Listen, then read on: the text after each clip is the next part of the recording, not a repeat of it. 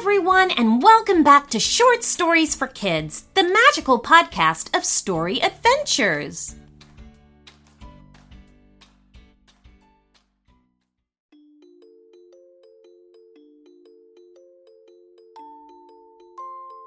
The steps ended on a rough floor in a tight passage cut through the rock. It was barely wide enough for them to fit. They walked and walked past endless walls of stone that seemed to go on forever. Just as they were beginning to fear they'd never see the end of it, they arrived at another set of steps, this time going up. Another trapdoor? said Livie, inspecting the underside with her lantern. They managed to lift it open to find themselves in the world's busiest kitchen. Everything was much, much bigger than it would normally be, to the point that they felt as small as mice. This can't be right, said Miya. Come on, let's see what the next room is like. But the next room was a grand hall with a long table and twenty wooden chairs. All of it towered over them, with their chair legs looking like tree trunks. The high ceiling felt impossibly far away. Livie jumped as Miya suddenly grabbed her elbow before whispering, There's somebody in the chair at the end of the table. Livie's eyes widened as she saw the largest pair of legs and feet she had ever seen. A giant, she whispered back. They were hidden from the giant's gaze by the tabletop, so Miya took the opportunity to look at the map to see where they needed to go next. The route goes from the castle to a picture of some trees. That's where the treasure chest is, marked with an X. Could that be a wood or or a forest? Miya asked quietly. It's a much longer line in there than between any of the places we've been so far, replied Livie. I hope that doesn't mean it's a long way. Ah, I'm worried that it is, admitted Miya. And we've already been gone a long time, supposing it takes us days to get there, or longer. But we can't give up now, complained Livie. We're so close to finding a real treasure chest, and the special treasures inside. I know, I know, nodded Miya, looking torn. Was it better to press on or head back? I don't know what to do.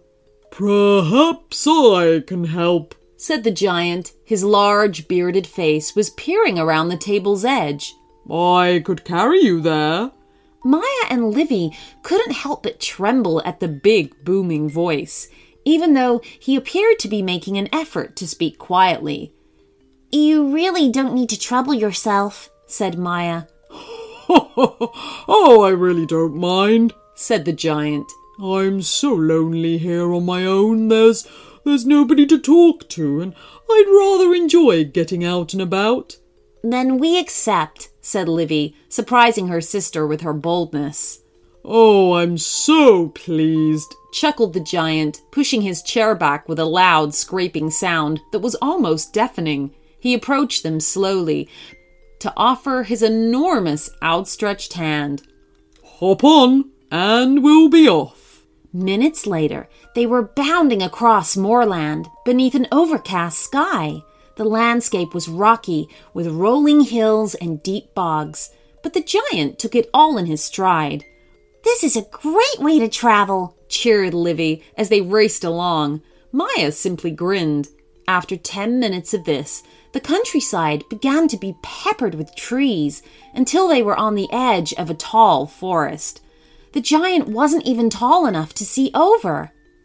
I think if I'm careful, I can slip between the trees. Shall I carry on? Oh, yes, please, said Livie.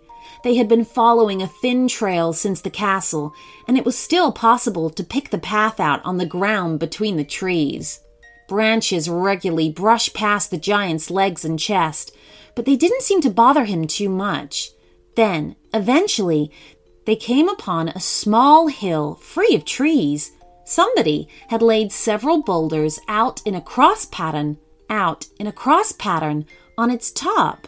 X marks the spot, said Miya. I don't think we'd have noticed this if the giant wasn't holding us up so high. The treasure must be underneath, said Livie, before suddenly looking very upset. Oh, Miya, what have we done? We didn't bring anything to dig with. Leave that to me, said the giant as he gently settled them upon the hill's slope. He then plucked up each of the boulders as if they were peas on an upturned bowl and set them down out of the way. Next, he pushed a large finger into the hill's top and poked around, gently teasing the earth apart. After a minute, he stood back and gestured to the two sisters to look. The treasure chest! Cheered Miya as they stood on the edge of the newly made crater. They scrambled down to it where it sat, partly uncovered in the soil, and had the lid open in seconds. And what they saw glittered and glimmered. Five large gold coins shone back at them, but the only markings upon them were the words One Wish. The special treasures, said Livie in awe. Five wishes? said Miya. That really is special. And worth the journey, too, added Livie. They collected them up, barely fitting them into their pockets. What now? asked the giant. Well, I suppose we should go home, Miya said. We've done what we came to do. The giant nodded and offered his hand, raising them up once more. On the return journey, he was much more talkative, asking them how they'd come by the map and getting them to describe their home. When they arrived back at the castle, he thanked them for visiting him and for brightening his day. Well, we have something for you, said Miya, and handed the giant one of the coins. You don't need to be lonely any longer. You can wish for a friend, or maybe a pet, or even to be a different size. It's, it's up to you. The giant was quite overcome with emotion. Oh, that's the nicest thing anyone has ever done for me, he said. Thank you. I, I shall think about it and use my wish wisely. They left him there, smiling at his good fortune, and made their way back along the narrow tunnel to Rapunzel's tower. Back so soon? Were you successful? she asked. We were, grinned Livie. And for helping us, we wanted to give you this. She handed over one of the coins, which Rapunzel studied carefully. A wish? For me? I don't know what to wish for, she said with some amazement. Well, you could wish for the world's biggest hair dryer, suggested Miya with a giggle, or a proper front door. How lovely of you both, smiled Rapunzel warmly. I'll think about it carefully so I don't waste it. They left Rapunzel there, climbing steadily back down her long hair to land on the grass outside. With a wave, they were off to the rose arbor. Well, if it isn't my two helpful gardeners, said the ghost when he saw them. We've brought you something, said Livie, and made her way to the porch steps. I'll leave it here for you. The ghost peered down at it. A wish? But but how will I use it if I can't hold it? Hmm, said Miya. They'd not thought of that. Well, how about you tell us and we'll wish it for you? Oh, excellent idea, said the ghost. And I know exactly what I want a set of gardening tools that I can actually hold. Perfect, laughed Livie as she snatched the coin back up and made the wish. Oh, I'm so pleased, said the jolly ghost. I can finally make my garden tidy.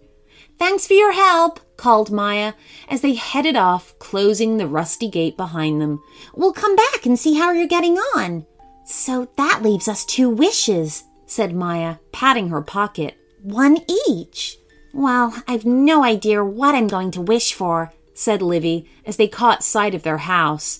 I don't either, grinned Miya, but we've got plenty of time to think about it. Which seemed like the right thing to do. But I do wonder do you know what you would have wished for? The end.